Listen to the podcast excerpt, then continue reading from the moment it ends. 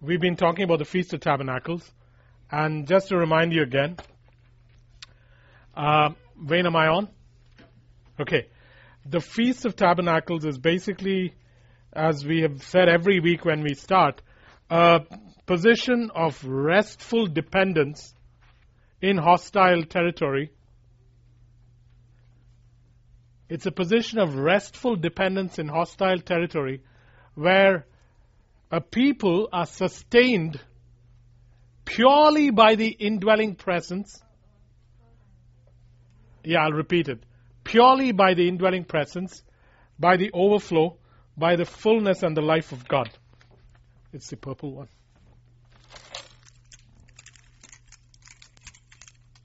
Yep. So let me say that again. It's a position of restful dependence. The Feast of Tabernacles, again, for those who missed some of it, we move from Passover to Pentecost, and uh, then we move on to the Feast of Tabernacles. Passover is deliverance, Pentecost is liberty, Feast of Tabernacles is rest. Most churches stay here or go as far as here, but very few enter here. And we don't want to stop here, we want to go all the way. So, the Feast of Tabernacles is a position of restful dependence. The Feast of Tabernacles is a position of restful dependence in hostile territory. It's not like um, all the conditions are good. In hostile territory, where a people are sustained, where a people are sustained purely by the indwelling presence of God, by the overflow of God. Remember, Jesus on the Feast of Tabernacles goes into the temple and says, Out of you shall flow rivers of living water. By the overflow of God, by the fullness of Christ in you, or basically the fullness of the life of God in you. That's what the Feast of Tabernacles represents. And so this is the fourth or fifth um, part of the series on the Feast of Tabernacles. And today, last week we stopped at uh, um, how we walk by the Spirit as being part of how we move into rest. This week, we'll talk about the life of another. Uh, and uh, before we go, for once, we'll have a closing song in this church today. We'll sing that song, The Life of Another. Okay? We'll be doing things traditionally today. So, uh, the life of another, another word for the life of another is Romans 8 2. Romans 8 2 says, For the Spirit, for the law of the Spirit of life in Christ has set me free. Romans 8 1 says, Therefore, Jacob, there is now no condemnation because you are in Christ. So that takes, for, that takes care of the first part. Therefore, Jacob, therefore, there is now no condemnation against you in Christ. And then it goes on to say, hey, Jacob, but that's not it. Just not being condemned is not the whole story.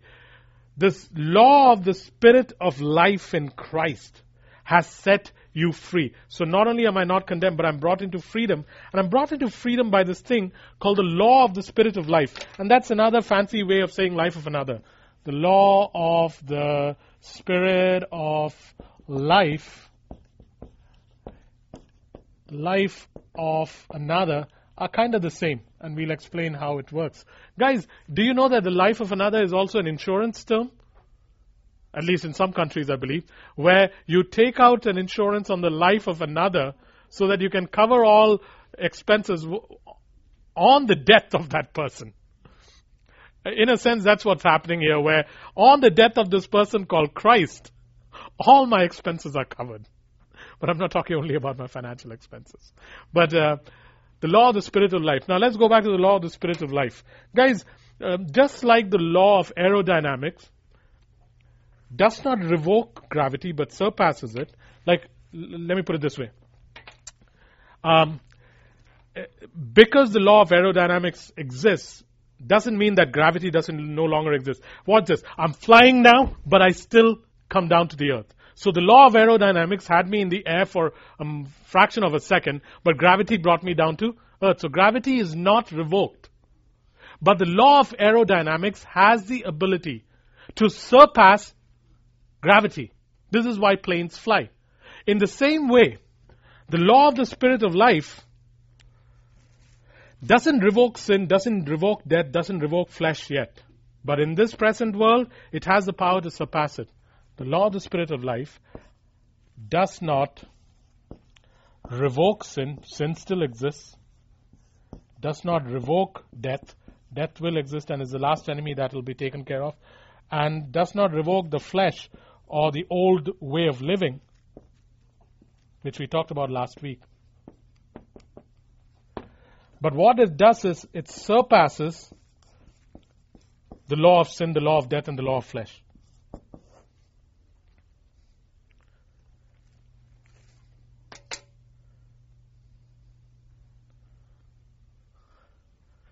The crazy thing is, this surpassing power now dwells in me through Christ. The law of the spirit of life in Christ. That's what it's called. I mean, Paul could have been a brilliant lawyer. He knew all the legalese terms, and yet he was not legalistic at all. What he's trying to say is, guys, in you now, because Christ lives in you, there is this new law at work. It's like um, it's like um, let's assume a child is born with this amazing ability to fly. All he has to do is flap his hands this way five times, and he begins to fly, because in him dwells this amazing ability. And that's what's happened to us. Because of Christ in us now is this thing that operates called the law of the spirit of life in Christ. Because he lives in us, it's active. That allows us to surpass sin, surpass death eventually, because we die. Remember what we said about death. Death is like this uh, thing that happens for a micro fraction of a second. Uh, this life continues. Death is a microfraction of a second where you shed this body. Death is like a string that goes around the corner into this room. For a second, you don't see me. For a micro fraction of a second, you don't see me. And during that time, I've just shed my body. That didn't happen, but that's what would have happened. And you come out with a brand new body. That's what death is. It's, it's, it's so not something that we need to be frightened of. Because it is this life that's going to continue. We're not going to get a new life after we die. The new life is already ours. This is a life that continues. Which is why what we do with this life is what we will be rewarded for in the future. If it was a different life, God would not judge this life to give us rewards in the future. It's because we have eternal life that God is taking this life and saying, aha, how did He do with this? Because it is this life that continues into the future. It's the same life, man. Just imagine that, eh? The law of the Spirit of life in Christ is what I'm going to possess for the rest of my life. Imagine that. I'm not going to get new life when I die. I got new life about 22 years ago. And it's staying. It's staying for the rest of my life.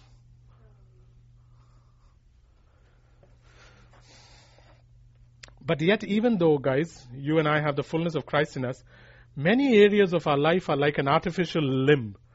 Um, I, I, I, know a lady who has an artificial limb, and uh, um, you can see how the texture and the tone of the limb is exactly like the rest of the body. So you, uh, from a distance, you won't be able to make out that she's got an artificial leg. But the strange thing about an artificial limb is uh, it does not share the common life of the rest of the body. It does not um, feel pain when the rest of the body feels pain. It does. It, it cannot feel elation when the rest of the body feels elation, because uh, it, it, looks the same as the real thing, but it doesn't possess the common life of the rest of the body. And so uh, you'll see an artificial leg continuously striving and trying to keep in step with the rest of the body because it has no life. And this is sometimes how we live. We've got this amazing thing called the spirit of life in Christ in us, yet many parts of our life are like artificial limbs. They haven't fully been grafted into the person of Christ. So we are, there are some areas where we are flying around like eagles and other areas where It's like this artificial limb that is trying to strive and keep up with what God is doing. It doesn't have to be like that. Everything that we do can come into unison where we live, like the song says, out of the life of another. I don't know um, how long it'll take for us to even grasp the idea of it, but I know that that's where we're going. Where this whole church will live by the life of another. Uh, it would be a shame if some of us did and some of us didn't. We've got to move as a whole body who understands what it is to live the life of another in every area. We'll talk about more about that. Guys, um, let's go to I no longer live, that part. Um, one of the things we need to understand is that um, we really don't know how helplessly fallen we are. If we have a pretty decent estimation of who we are as humans. You'll hear it on radio. He's a good person. I'm a good person. Are you spiritual? I may not be spiritual, but I'm a good person. Guys, we have no idea. Our, our, our, understanding of our fallenness is incomplete. We somehow have a greater expectation of ourselves than we really should. Your fallenness and my fallenness, your corruption and my pollution, the distortion of the image of God is so drastic that anything that we attempt to do out of this human nature is actually like menstrual rags before God. If you want to get a picture of it. We are limited in our grasp of how helplessly fallen we are, so we still have some expectations of ourselves. And as a result of this faulty line of thinking, we strive to please God with our natural life. And yet that was the very life that God put to death on the cross. So odd, eh? You know what that means, guys? Everything that I do with this natural life of mine has to cease. Everything that came out of the old system, everything that was shaped by the dictates, the desires, the norms, and the values of the present age. No point offering any of that to God.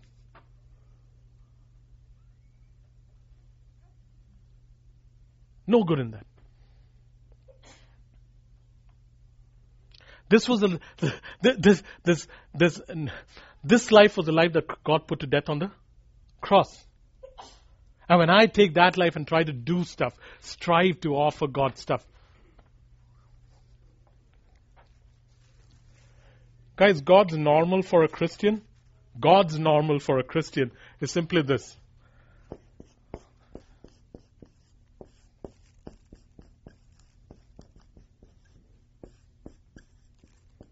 That's the first part. Embed this in your heads. That God's normal for a Christian is Galatians 2:20, the first part. I no longer live. I mean, talk about positive confession. Why not? We never see this in those positive confession sheets that are handed to us, where we should stand in the front of the mirror every morning after we wake up and say, I no longer live. You never see that in positive confessions. Yeah, they talk, we say, I am this, I am that, I am that. But I'd suggest tomorrow morning stand in front of the mirror. Some of you do. Sorry. I was, I was just thinking of the mirror, talking back and saying, yeah, right now the way you look. so stand in front of the mirror and say, I no longer live. Because that's God's normal for a Christian. I no longer live. And then the second part of it is now it is Christ who lives this life for and in me. Try that, man. Try that. It's, it's an amazing thing to even wrap our heads around. But this is the truth. I'm really enjoying this because it, it needs wrapping my um, spirit. My spirit knows it. But ra- processing it and being able to shape my life around this. God's normal for a Christian is that a Christian no longer lives. Now it is Christ who lives this life for and in me. Or Christ who lives his life in me. Try this. Maybe I should try it tomorrow in front of the mirror. I no longer live, but this life, it is Christ who lives this life in me. Uh, yeah, uh, sorry, I was just pretending. Um, guys, God didn't set us free from sin by helping the old me to do anything. Well, how did He set me free from sin? He did it by entirely removing me from the scene of action. You know, uh, uh, what the church does is if uh, Janet has a problem, they'll tell her how to strengthen herself. Herself, Janet, do this and do that, and uh, maybe you should try this and maybe you should try that. What did God do? God didn't come to rehabilitate. He moved that Janet out of the way. He dismissed her. He removed her out of the scene. If God wants to change me, I have to move out. Try, try understanding that. If God lives in me, someone has to leave. I have to move out. Jacob has to move out.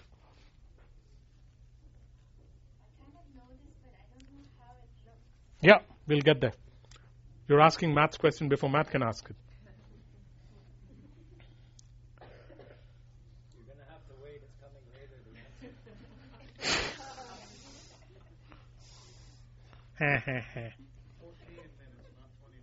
yeah.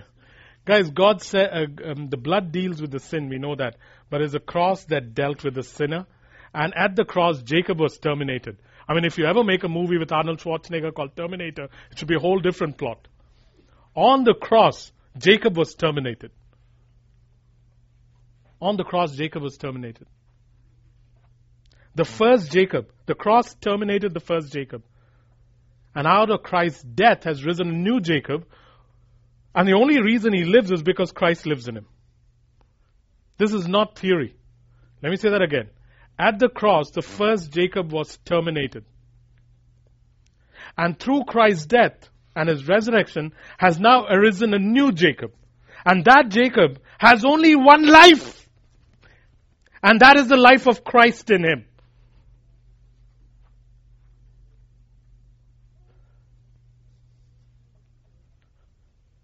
But the thing sometimes with Jacob the Christian is he tries to live out the natural life he possesses, trying to please God, trying to strive, trying to get things right. And God is saying, Move out, Jacob.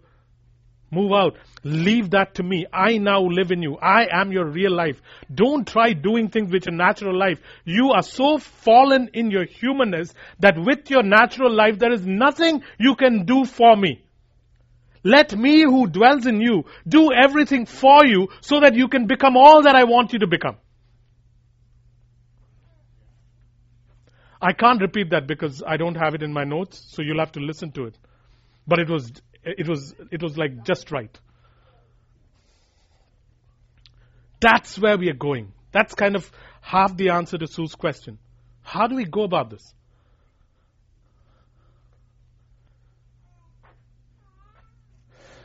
It is so hard for us as Christians not to offer God anything out of our natural life. We're continuously trying to. And his response again, to repeat what I said earlier, is Jacob, you can do, you can offer me nothing from your natural life. You can do nothing for me from your natural life. Because your fallenness and your humanness is so putrid that there is nothing that I can receive. Your, your offering to me will be like Cain's offering.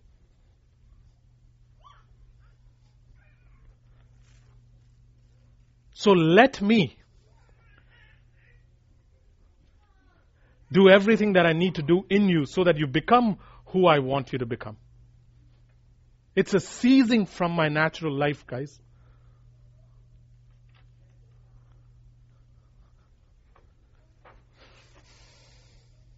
The issue today is not whether you have Christ living in you. That is settled. The issue is whether you've moved out.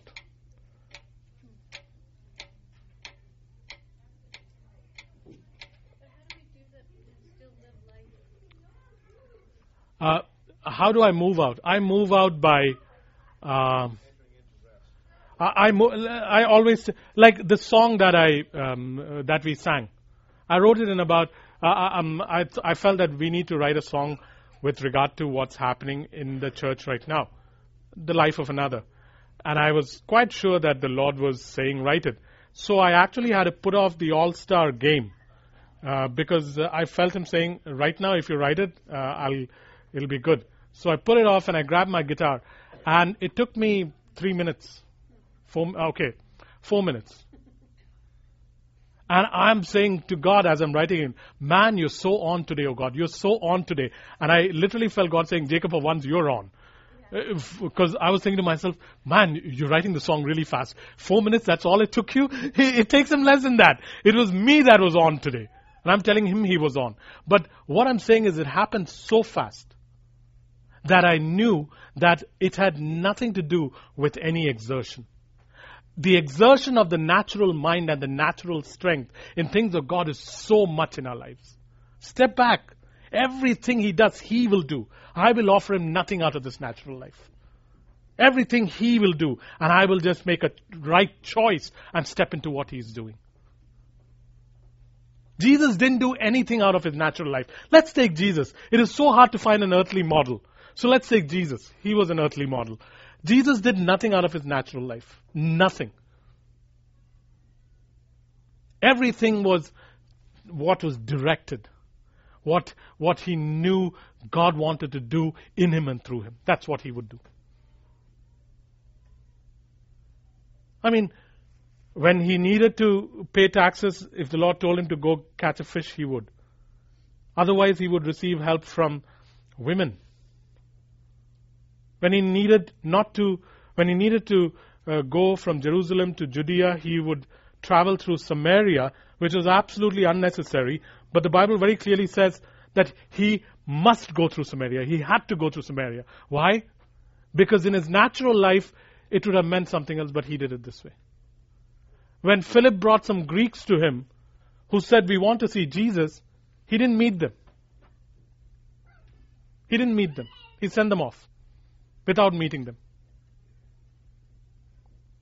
Because he didn't work out of his natural life. He didn't work out of his natural inklings. He didn't work out of his natural um, emotions. He was emotional, but, but he didn't work out of it. It's a very different way of living. It's not a denial of who you are, but it is living out of, working out of another life where you cease from everything else you do. Yeah.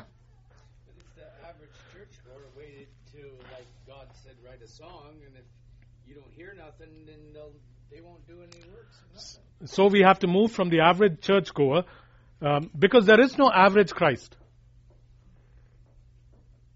There is no average Christ.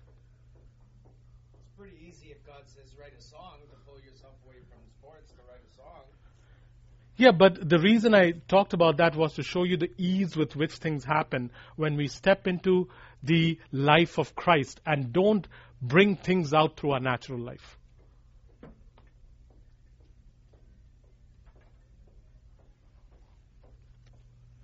It's, it's a different way of operating, man. We'll, as we continue, guys, uh, I, I wish I could say to you, I've got this all together. I really don't. So, to the extent I can explain it, I will. And then we'll keep exploring this.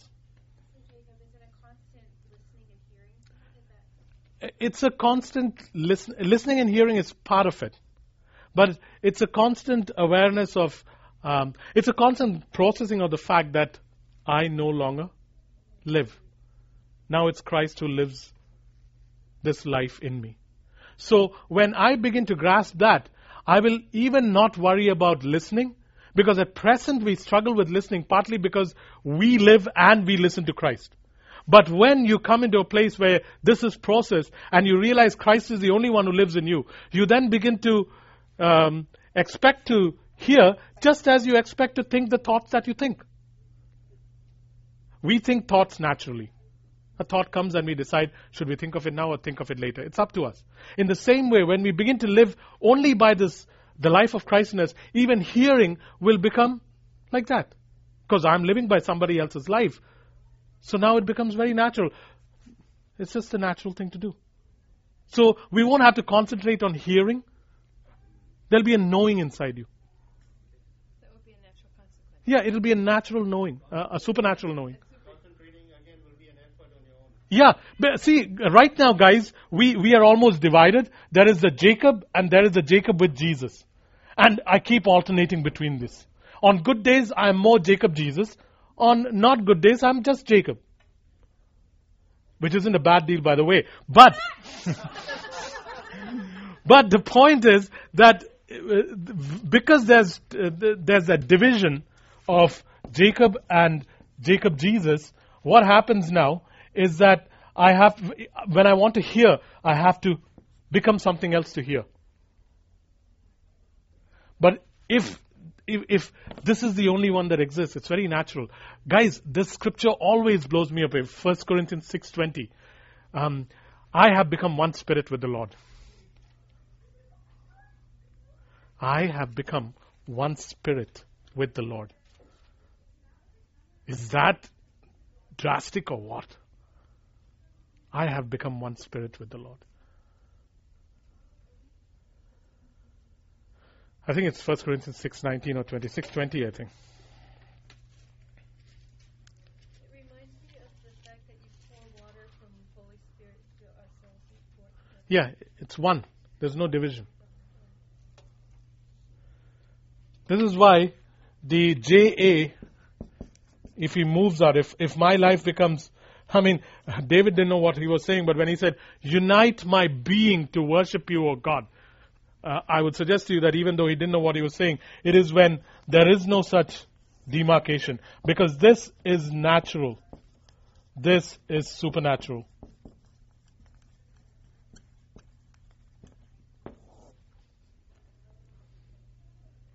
James, you were going to say something. I was just talking to Sapna, we were talking about this, and I gave her an example. Uh, like uh, when we go out and we put on this new clothes, like we are always constantly aware, like you know, we don't sit like the way I'm sitting right now to grease the pants, or we when we eat something, we're constantly.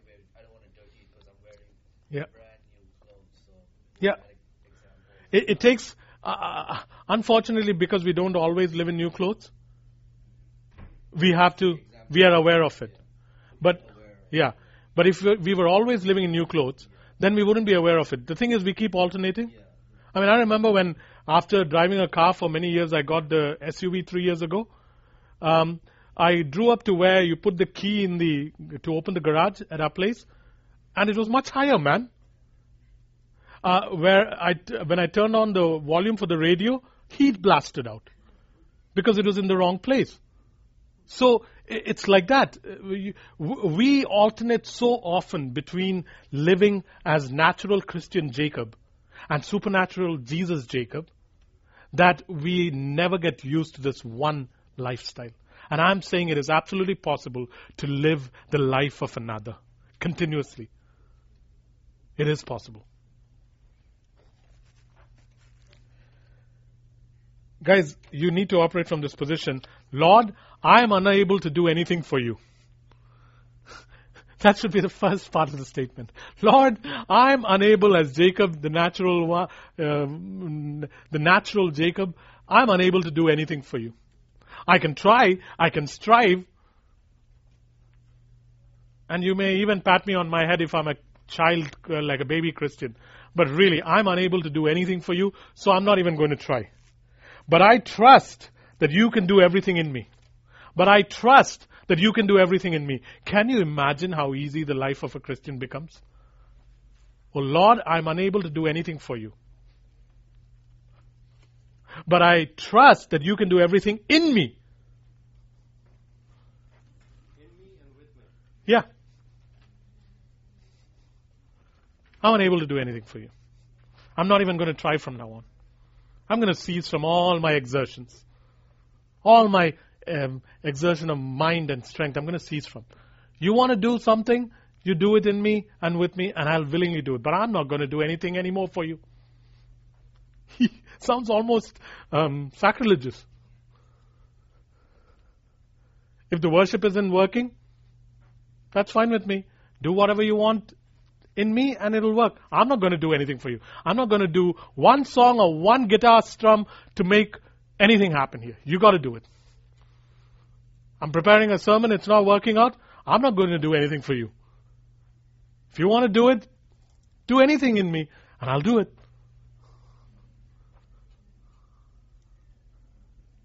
I'm going to do not going to do anything for you in terms of how to do church. I don't know anyways, and I'll have to get someone else's program to do it. But if you want to do anything, go ahead and do it. Questions?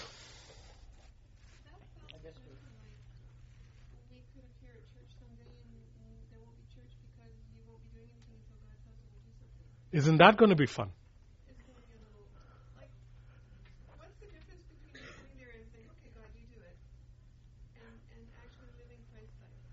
This is living Christ life where I'm living by the life of another. What he does, I do. I do nothing to help, aid, support, scaffold, anything. This is the thing. We assume that we cannot be instantly there.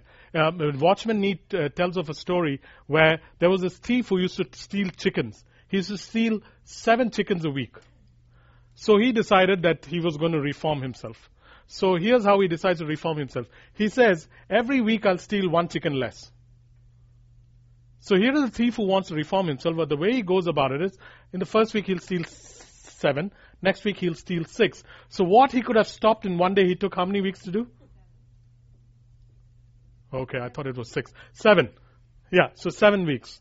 Um, that's long, how long it took him to do. Guys, I'm running ahead of myself, but everything of the Spirit has to be obtained, not attained. It has to be received. Everything of the Spirit has to be obtained.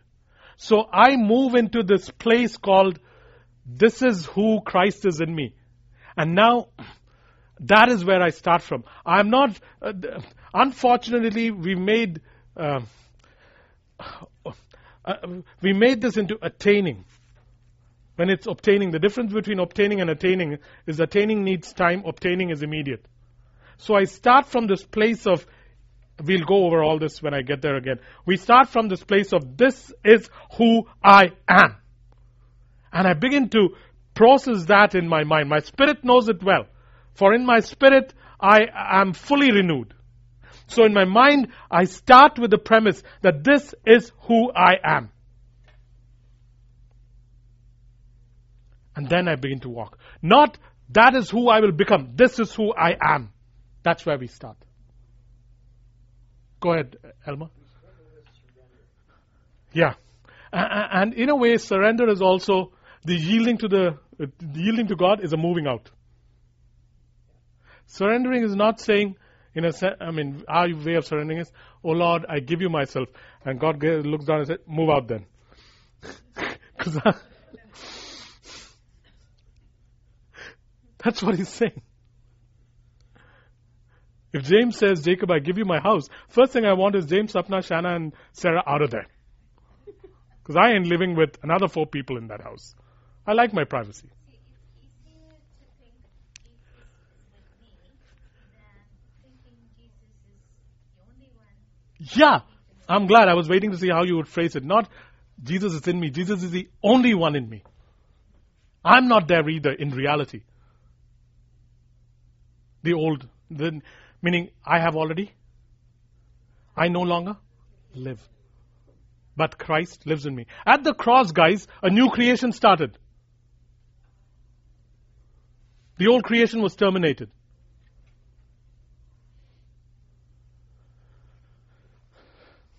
So shouldn't it be Jacob on one side and Jesus on the other side? No, I have become one spirit with the Lord. The- uh, We moved out. yeah, in moving out, the the natural Jacob moved out. Yeah, natural Jacob moved out. I, I believe in this, and I think God, I know that God is so divine and dynamic that after this happens to me and you, we will both still be two different. You know, we won't be exactly the same. Oh, thank God for that. Yeah, our personalities will still be beautifully, uniquely crafted. Because God always works with stones, not with bricks. So we'll always be different. So because we're sinful beings still, is that why we will always alternate, but just maybe not as often? Like, because we will still. Yeah, unfortunately, the, the fact is we will still sin even though um, Jesus didn't because he loved his Father. Um, but we don't have to keep alternating and uh, the frequency of sinning should go down like crazy. Where you will be able to stand and tell someone in the street or in the church, um, imitate me as I imitate Christ. This is not the realm of pastors, by the way. Every one of us should be able to say, imitate me as I imitate Christ. James will go tell Sapna, imitate me as I imitate Christ. Bernice will go tell uh, Wayne, imitate me as I imitate Christ. Not tell, but rather the person will look and say, I, I, I would rather imitate that person. Yeah, but telling makes it even harder because now you got to put your money where your mouth is. When you announce Gosh, you announce it and you're done, man. but that's the right thing to do. yeah, I would. Pre- the easier way to do. It. Whenever I do right, follow me. no, to to come and say to someone, "I do right, follow me." My now you put yourself in a place where you will be. So let's say that we blow it. Yeah, Then we have to say, Father, I know that you died for this, yeah. so and not to dwell in whatever. Therefore, there is no condemnation. And move on to the law of the Spirit of life. We, we know that the law of condemnation was actually revoked. No longer exists. And we move into the law of the Spirit of life. Gravity will still sometimes cause us to hit the ground. But we are horses with wings. We are horses with wings.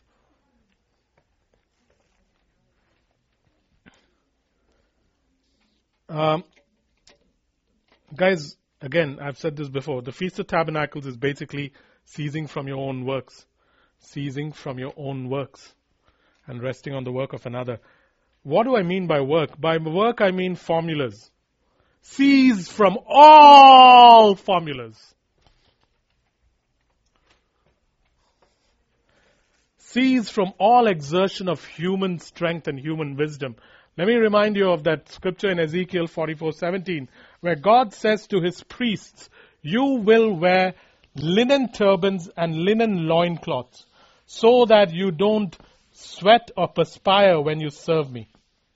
Linen clo- uh, loincloths, re- the loins represent strength, the turban covers the head which represents your mind and God is saying when you come and minister before me as priests, which is our 24/7 job by the way, make sure that you don't perspire human wisdom and human strength. I want you to be wearing linen. Those guys had to wear it when they went to the temple. But now we don't have to go to the temple because we are the temple. And because there's no class called the Levites, we've all become priests. This is our constant place of being. No exertion of human wisdom or human strength. Works. Guys, um, David Cho once wrote a book called The Holy Spirit, My Senior Partner. Very often, works is the result of you being the senior partner and the Holy Spirit being the junior partner.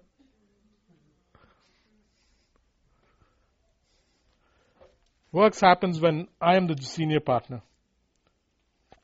Works is self-made, stubborn, self-preserving uh, character in my life. Remember, who self who is self-preserving? An orphan who does not know his father. He'll always try to preserve and protect himself. We're not orphans. So what am I saying to you? Cease immediately from your works, Jacob. Cease immediately from your works, Acts 29. And let God deliver you if need be. Um, I read the story of this little girl um, who uh, was asked, So, how do you overcome temptation? And she says um, that I overcome, in the beginning, when I used to overcome temptation, I used to, um, uh, when the devil comes knocking at my door, I'd go tell the devil, Don't you come in. Don't you come in in the name of Jesus Christ. Don't you come in. That's how I used to resist temptation. Then she said, uh, I learned, and then uh, nowadays, when the devil comes knocking at my door, I turn to the Lord and says, Lord, could you just open the door? and so the Lord goes open the door and the devil says, sorry, wrong door, and he flees. so, go ahead.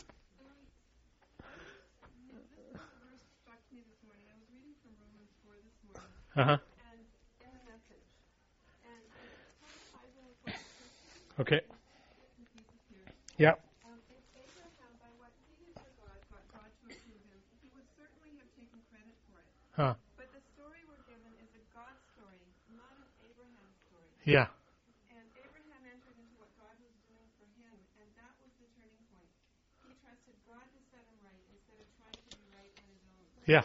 And that was pretty powerful. Yeah, I have a line here that kind of uh, ties in with that, and it basically what it says is victory does not depend on you since you have already died. Victory does not depend on you. Uh, uh, Joan, can I have a, hot, a cup of hot water too? Victory does not depend on you because you've already died. I mean, imagine if I needed victory in my life the day after my dad died. What good would it be if I dragged his coffin with me wherever I went? Why are you dragging your dad's coffin with you? There are two of us. I need victory. Nah, he's dead. There's nothing he can do for you. Victory does not depend on you. Thanks. Other than, no, my dad was a nice looking guy. I'm just kidding. I'm just kidding. I'm just kidding. So, victory does not depend on you. victory doesn't depend on you. Yeah. Guys, uh, yeah, so let me say that again. Victory does not depend upon you since you have already died. Uh, Just imagine. No more striving for victory. No more striving for victory. I live by the life of another. I have died. I don't have to fight for victory. Victory comes through the life of another who is already victorious. I enter into rest and I let him do what he wants to do in me in that situation where I need victory.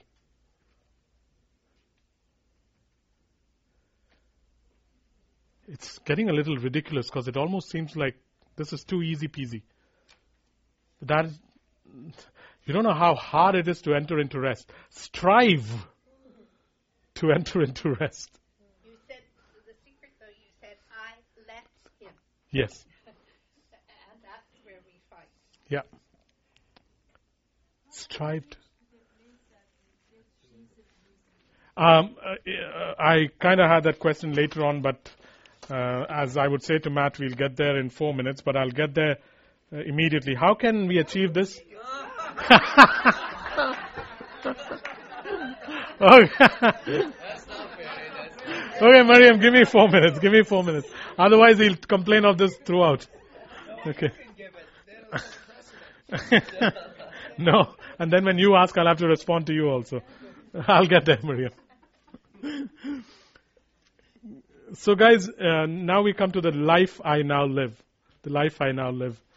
Um, that's the second part of Galatians 2:20.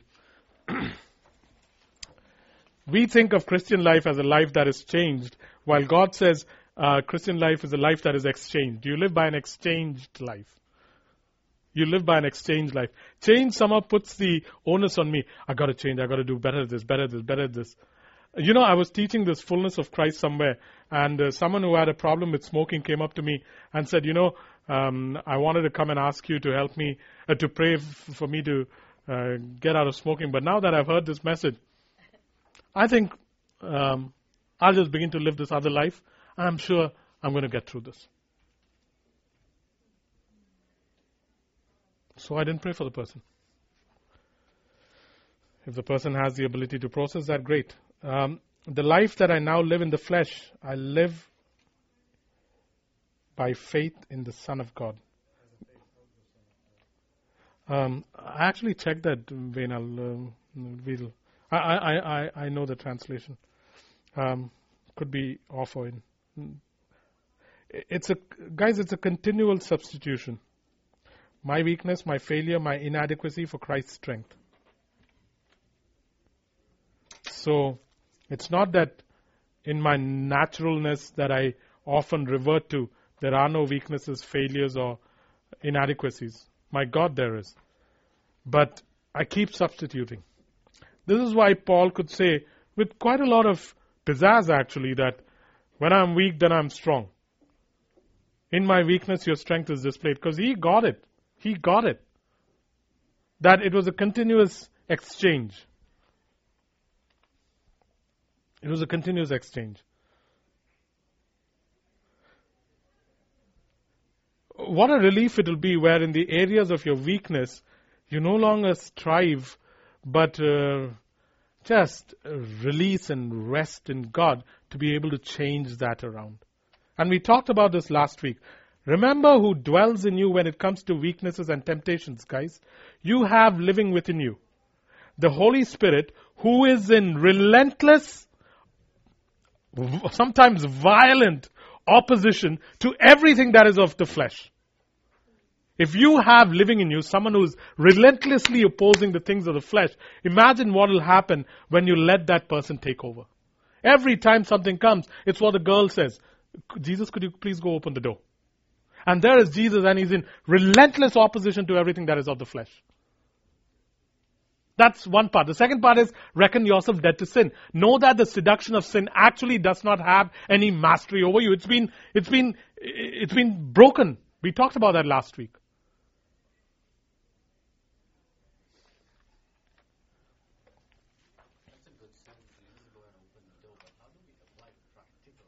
Uh, we apply it practically by knowing that that's how it works, where now I don't have to fight the devil as a natural Christian. I rebuke you. I command you. I, I'm not saying don't use the words rebuke and command, but there's no striving. There's no shouting loud. There's no, I gotta pray some more. It is, I know who dwells in me. And, s- I think that is the big thing with this teaching. yeah, It's almost like we didn't know that before, yeah. and when you get the teaching, you now know. So now there is, it, it's just not the big deal it was. Yeah, it isn't the big deal it was. You, you, you just know who is in. And so now, um, uh, confrontations with the devil come from this place of, you are not coming against Jacob because Jacob has moved out. You are coming against the only one who lives in Jacob who is Christ. And I know who Christ is and the authority he has. And when I'm in sync with Christ, when I'm not divided as Jacob and Jacob Jesus, there is only one. My God, there is no confrontation, there is no battle. But then if that was the case, then that person would never fall. Uh, Jesus never fell. It is possible, but for us humans, Individual who is in that phase. yeah. Uh, uh, the thing, the thing is, I don't think ev- anyone, unfortunately, ever reaches that phase here on earth. Paul said, "Forgetting what is behind me, I keep reaching towards." Then basically just living the old life, then going back forth, back forth, right? No, uh, yeah, out. of it. Yeah, It- guys. At the end of the day, what we are called to do is make righteous choices. A man of choice is a man of rest, is a man of destiny. Righteous choices. Yes. A man of choice is a man of rest. Israel was at the brink of entering into rest. They made a choice. We will not go in there because they were afraid of giants. A man of choice is a man of rest, is a man of destiny. Your destiny unfolds according to your choices, guys. Our choices are the seed we talked about. Remember? We got seed. We are carriers of seed with two destinations and two potential harvests. Sow to the flesh or sow to the spirit. Accordingly, there'll be a harvest. So, a man of choices is a man of destiny and a man of rest. Obedience is the seed for rest. Righteous choices move us into a place of rest. Righteous choices bring us into the fulfillment of our destiny. Yes, like James is saying, we unfortunately will fall. To say otherwise is a denial of how life really will be. But here's the thing I start from this present position that there is only one living in me called Christ. And now I begin to live it out. I have already obtained it. Everything in the Spirit is obtained and received. This is why even in Jesus' uh, um, talk about prayer, he says, believe that you have received it. Everything in the Spirit is obtained and received. Because the Spirit is actually a present reality in my life. There is no more of the Spirit I can get. The more I move out, the more the Spirit has me. I think real, realistic and practical model is Paul. I, I used to have problem when I read the Bible. He said, "Imitate me." I Yeah. yeah. Yeah. I mean, Paul probably got this down quite well, and yet there might have been other. I can't understand how guys like Job did this without the Spirit of God. I was just thinking of that a few days ago. With the Spirit of God, I still uh, do this uh, flip flop. How the heck did Job do it without the Spirit of God? Go ahead, Anne.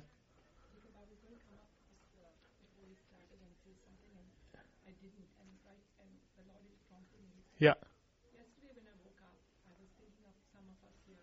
Uh huh. Grew up going through hard times. Uh huh. And then, then the Lord said to me, He said, Anne, you don't, you no longer live, but I live in you. Huh. But I want you to share it with them and tell them that if I live, that they should know that grasp this con- Concept. that I live in them, and therefore life is worth their living because they don't need to fear and they can face whatever comes. Good. Good word. Good word. I'm glad you spoke it out.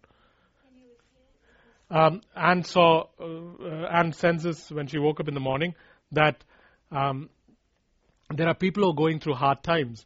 And she was thinking about them, and the Lord said, Anne, uh, you don't have to worry because I now live in you. And uh, you live by my life, but you need to go and tell the ones that you think are going through a difficult time that this is the same with them. And therefore, even though they are in scary situations, they do not need to be afraid because of He who lives in us. It, will bring, guys, um, please remember, we always talk about this. You've got to know and resonate and know it in your spirit. You've got to process it in your mind. You've got to live it out. That's how it works. So, if you don't understand it in one and a half hours, welcome to the club. Join me. Uh, but the idea is to keep enlarging on this. Um, the exchanged life is on one hand uh, passive in the sense that Christ lives in us, but on the other hand it's active because we have to make righteous choices. A man of choices is a man of rest, is a man of destiny. Obedience brings us into rest. Guys, think of it, eh? I can't love uh, the way God expects me to love. I can't uh, be humble the way God expects me to be humble.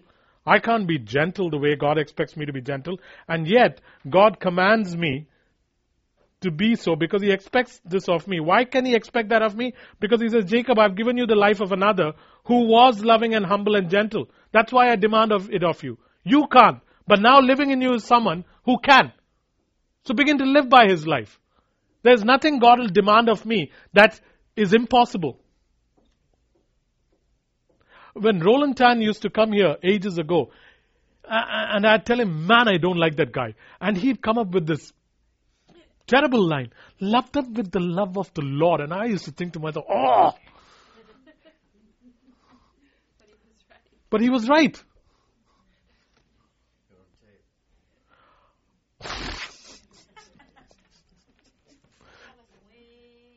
That was way back. I have changed. Guys, the exchanged life means that I live by the life of the Son of God. The exchanged life means I live, just imagine, I live by the life of the, of the Son of God. I live by the, I don't live by a little quantity of the Holy Spirit, as some of us were taught. I live by the life of the Son of God the creator of all heaven and earth, the Son of God. I live by the life of the Son of God. I no longer live. I remember James once taking me in his um, uh, Prius uh, cab, and um, uh, we were on number four road, and he was showing me how you switch from gas to electric. And that car can just switch and then run on electric. It's like that. I live by the electric life of the Son of God. I don't live on gas anymore.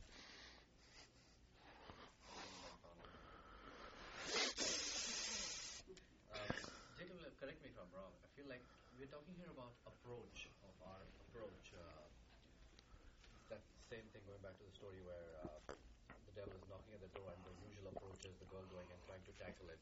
Now, change of approach is uh, let Jesus tackle it. Or, said earlier, like you are approaching God based on your circumstance, and this is the picture you're getting, and you're getting a distorted picture. Approach God first, change your approach, approach God first, understand who God is, and then see how your circumstance. Uh, how I would perhaps work with what you've said is this way. I cannot have an approach till I become a certain person. It is who I am that determines my approach. It is not my approach that determines what happens. It is who I am. I have to come into this understanding that Jesus and Jacob, uh, that, that uh, it is only Christ who lives in me. Once I become who I am, then my approach changes. Otherwise, it's like band-aid. Because approaches have been, the church is being, has been taught approaches for many years. I'm not saying what you're saying is wrong. I'm saying there's a step before that. One has to become who one is before he can do what he's supposed to do.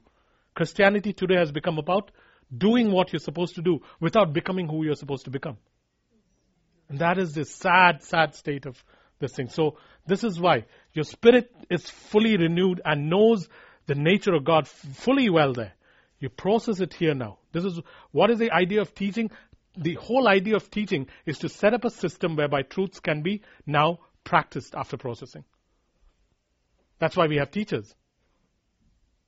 So that we can, we can become who we are. And once we become who we are, we can do what we are supposed to do. A time should come when, I'm just picking on them, when Elmer and Ann's ministry should become redundant. That is their desire too. Because if we are camped at Pentecost and always need liberty, when will we enter into rest? Let them work with the next group of people that God brings in. But this people have to render them redundant. When I first went to India, Christy, the guy who hosts us there, said Jacob is coming with two old missionaries. it was so funny. and then the next thing he emailed me and said, Are they okay about climbing steps? now, when I say redundant, I'm not talking about old.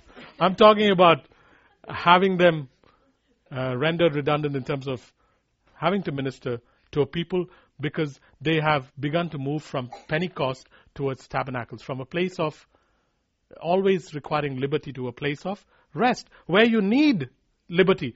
But it's not like you'll park your car in the garage forever. Yeah.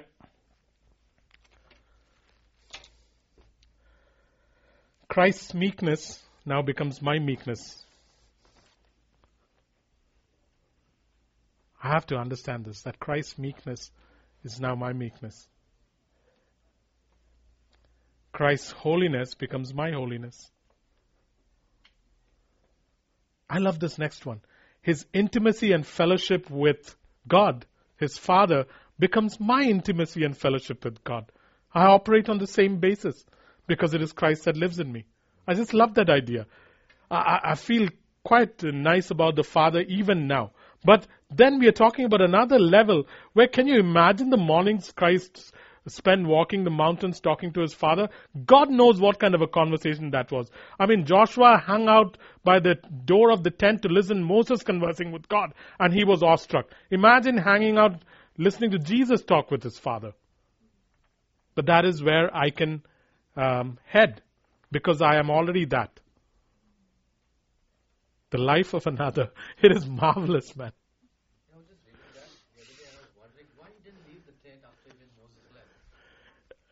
Why he didn't. Because the presence of God was in the tent. Yeah, because the glory would fade slowly. It was not like a light switch. So he would wait there. Because Moses had that glory on his face for days. So that could be one of the reasons. I'm just hazarding a guess. From now on, guys, there's no sin too great for me to overcome, no temptation too great for me to withstand. Because is there any sin or temptation too great for Christ to overcome?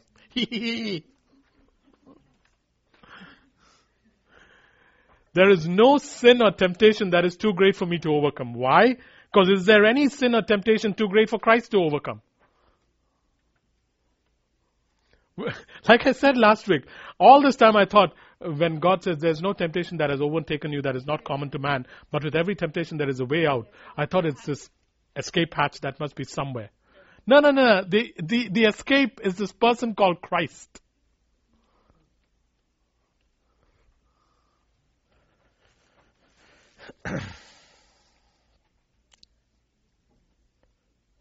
now we come to that question that uh, Matt started whining about.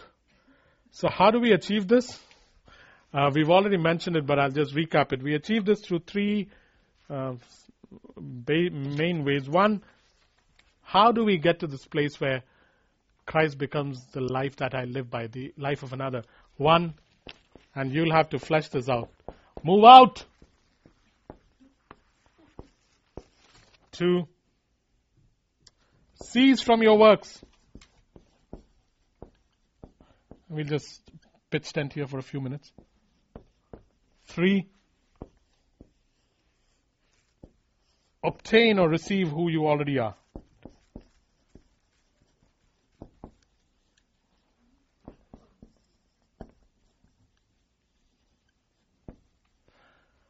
So, just to explain that, when I say uh, how do we get to this place, move out means Jacob has to understand that Jacob can't keep flip flopping between his natural humanness out of which he wants to do things for God, tries. No, no, no. He's going to not keep flip flopping that way.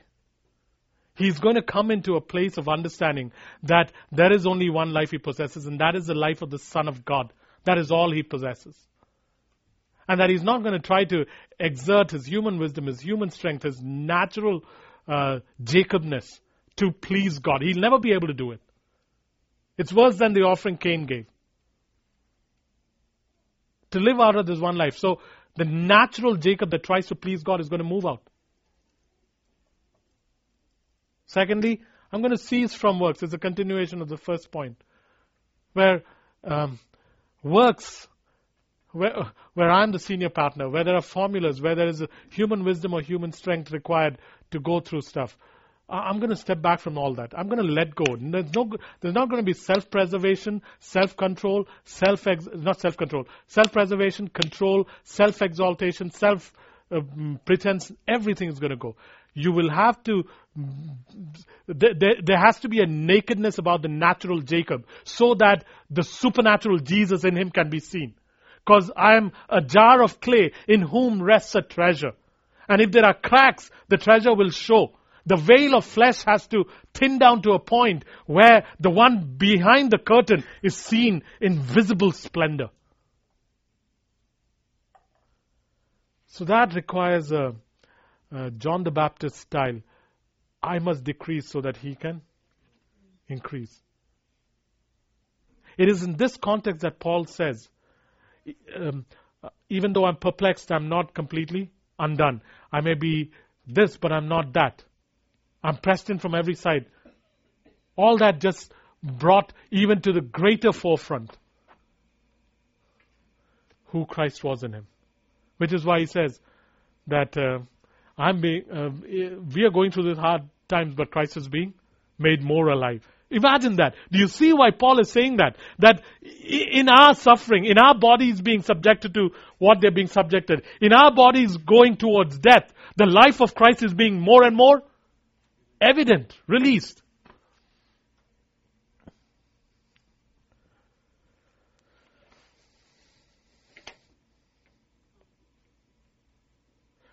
Uh, I could sit down for you, but that won't help you, Mariana. I feel bad. Yeah. Gosh, I guess my mom did this too, right? Uh, yeah. I'll have to be nicer to her. This life is obtained, not attained. We already said that. All things pertaining to the Holy Spirit are obtained. All that which is related to victory must be received.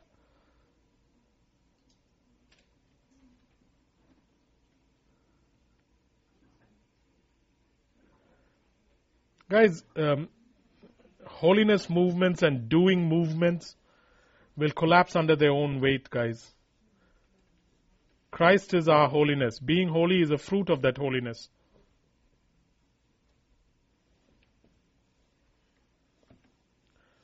So, if ever there is a holiness movement in this church, flee. Holiness movement is uh, saying, How come you're wearing pants? Don't you know you and you've cut your hair short? Where where we impose standards of holiness, or um, no, that's not what the holiness movement was. That was just plain legalism. The holiness movement was an emphasis on walking in holiness, and what it did is it put uh, that was what I did with you was not the holiness movement. It was much better than that. Wh- What the holiness movement, what the ho- what the holiness movement did was it put such a heavy emphasis on being holy that it forgot that your holiness is because of Christ. And the the the yeah, the focus shifted on the acts of holiness, which should be the fruit of who Christ is in you. This is why we have to remember become who you are and you will do what you're supposed to do. What happened to the holiness movement is they said, do this because you are Christian, but they didn't show or teach that it's an output of who you are. So it became so much pressure, man. Yeah. It ended up with people being holy for two hours in church, but very unholy at home for 22 hours. Guys, f- for those that are married, your, your holiness and stand before God is seen in how you keep your marriage bed sacred. It is there that a man's um, um, holiness is shown. And I'm not just talking about um, w- w- um, the act of sex, it's in the thoughts that go. That is one place where um, the ones who are married need to check. Okay, I can live holy here, here, and here, but when I am with my spouse in bed, the whole idea of keeping the marriage bed sacred was not some kind of a ritual that we had to do before people had um, couples had se- um, married people had sex. It was the whole idea of keeping the marriage bed holy was a thing of how do I approach this? Because that is one place where a lot of unholiness happens. If not necessarily in what is demanded or the act, in terms of the thinking, which no one can see. Keep that in mind. Just on the side. Yep.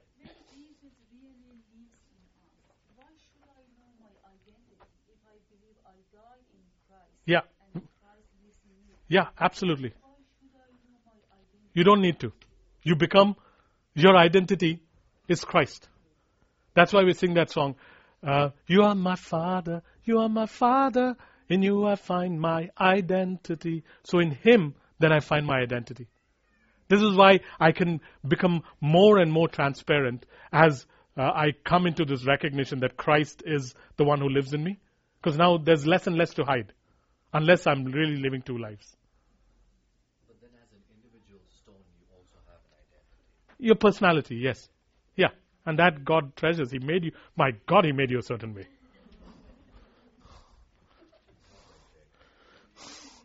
If this world was full of Jacobs, it would be such a lovely place to live.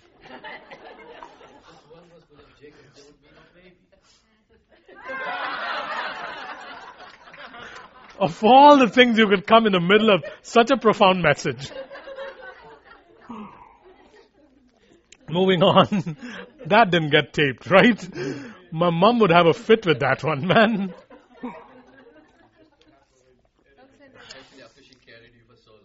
Oh, be quiet. Moving on. If the Son has set you free, we come to the last bit. If the Son has set you free. Guys, uh, whenever you are a slave people who are being set free, there are a few steps, and I got this from uh, the writings of a person who's written extensively on this. Um, if this, whenever a slave people are set free, the first thing uh, that has to happen is they need to know about they, they need to know about the proclamation of freedom. So the first step is they need to know they need to know the proclamation of the freedom.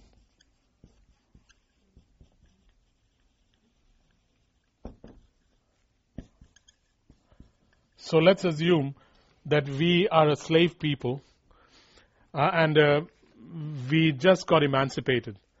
And there's a, it was signed in Ottawa. And uh, we in Vancouver have no idea of it. It has to be first proclaimed so that we hear it. And um, this is what is done in Romans 8 2, where it says the law of sin and death, uh, the law of the spirit of life in Christ has set us free. That was the proclamation. That guys, hear ye, hear ye. Out hath gone a law called the law of the spirit of life in Christ. And that thou know that thou hast been set free. And you have to go, yea, yea. Good. Okay. Or here, here. Oh, here, here, sorry. Yeah, here, here. And so first you know about the proclamation. The second thing that had to happen is once you know the proclamation, you have to believe it.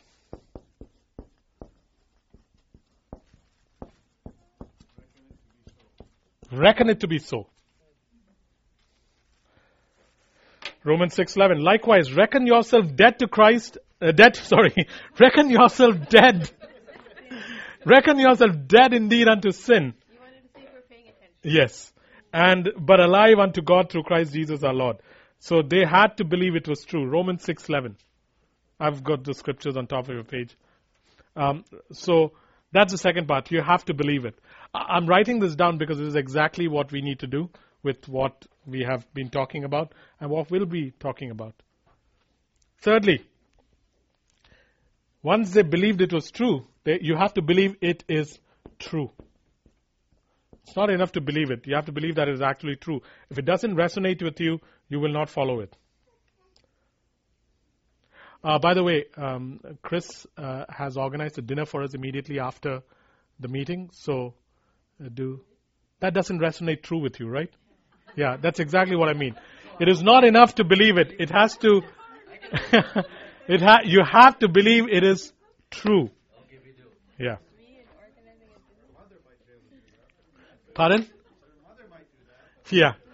Father, I just thank you for Mariana Abba. And uh, um, I just bless you, Father. I just speak into her life right now. I just speak into her life right now. What do you want to say, Father?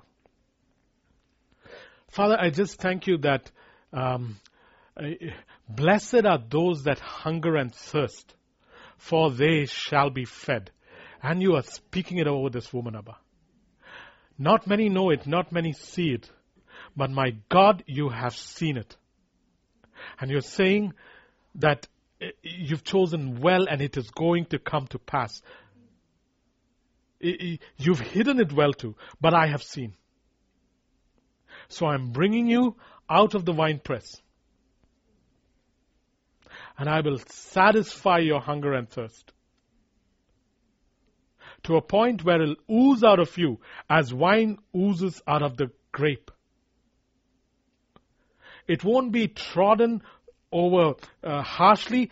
I will be the one who squeezes it out of you. And people will drink of it. You are a fruitful wine, says God. You are a fruitful vine. So I thank you, Father, for this planting of yours. The days ahead are good and rich. I pray that such an appetite begins to develop in her for not just the reading of the word, but for the breaking of the word, where husband and wife sit together and break the word and suck out the marrow inside the word. This is the season I inaugurate in her life right now. For a day is coming when your children and your husband shall rise and call you blessed. And I speak that upon you right now in Jesus' name. Bless you, Father. Bless you, Abba. Caleb liked that word. Well, wasn't he sleeping? That happens to people. Third, once you believe that it is true, you have to claim that freedom. You have to claim that freedom.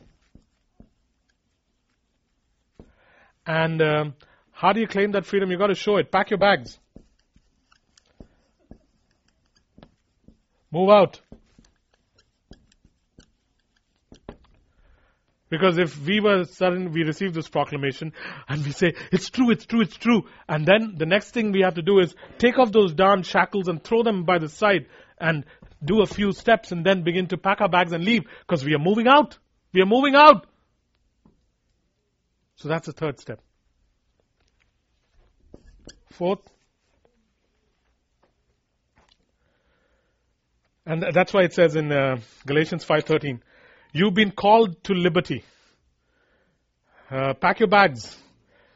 Uh, don't use this liberty to go back into the flesh, but pack your bags and by love begin to serve one another, not as slaves anymore, but as free people. Pack your bags. Don't go back into the old way. Fourthly, refuse to be a slave. Refuse to be a slave now. You've just been set free. Refuse to be a slave again. Refuse to be a slave again. Refuse to be a slave again. It's in Galatians 5:1.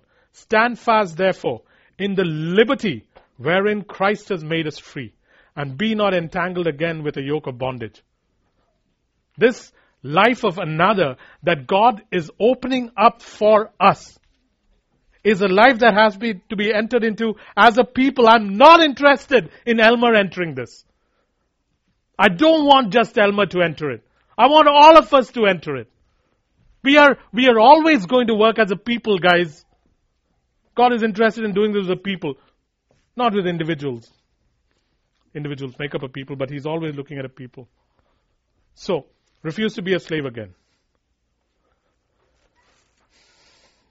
Stand fast in the liberty wherein Christ is drawing us, drawing us into the life of another so that we don't keep going back into our natural human fallenness to do things for Him, to try and please Him, to strive. Because what will happen is always remember, you'll be an artificial limb that looks like the real thing but doesn't share in the common life of the body.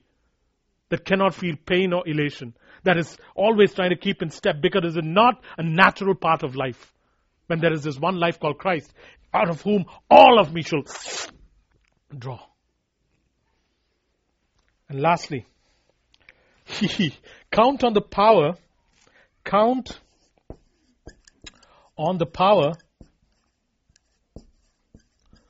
of the emancipator or the one who set you free. Count on the power of the emancipator or the one who has brought you this freedom, meaning Christ, to stand behind you. To stand behind you. Uh, basically, to, to hold you up. This is why in John 8:36 it says, "If the Son, Jacob, if the Son has set you free, you are free indeed." He set you free from your natural human fallenness, from sin, from death, from the old flesh way of living its norms, dictates, and values, and He's brought you into a place where you can live the life of another. And if the Son has set you free, then know that you are free indeed, and He'll do everything in His power to help you walk in that freedom. You have the Spirit of God living in you.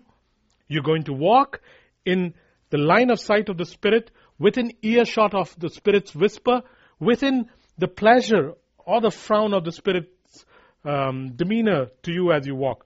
You will show behavior that is um, um, um, in accordance with who lives within you. They will know that someone lives within you because you have a different behavior. And you will um, always cultivate things that are of God. You will sow into the seasons of God. You will sow into the things of the Spirit. And you will sow out of you the fruit that is already in you.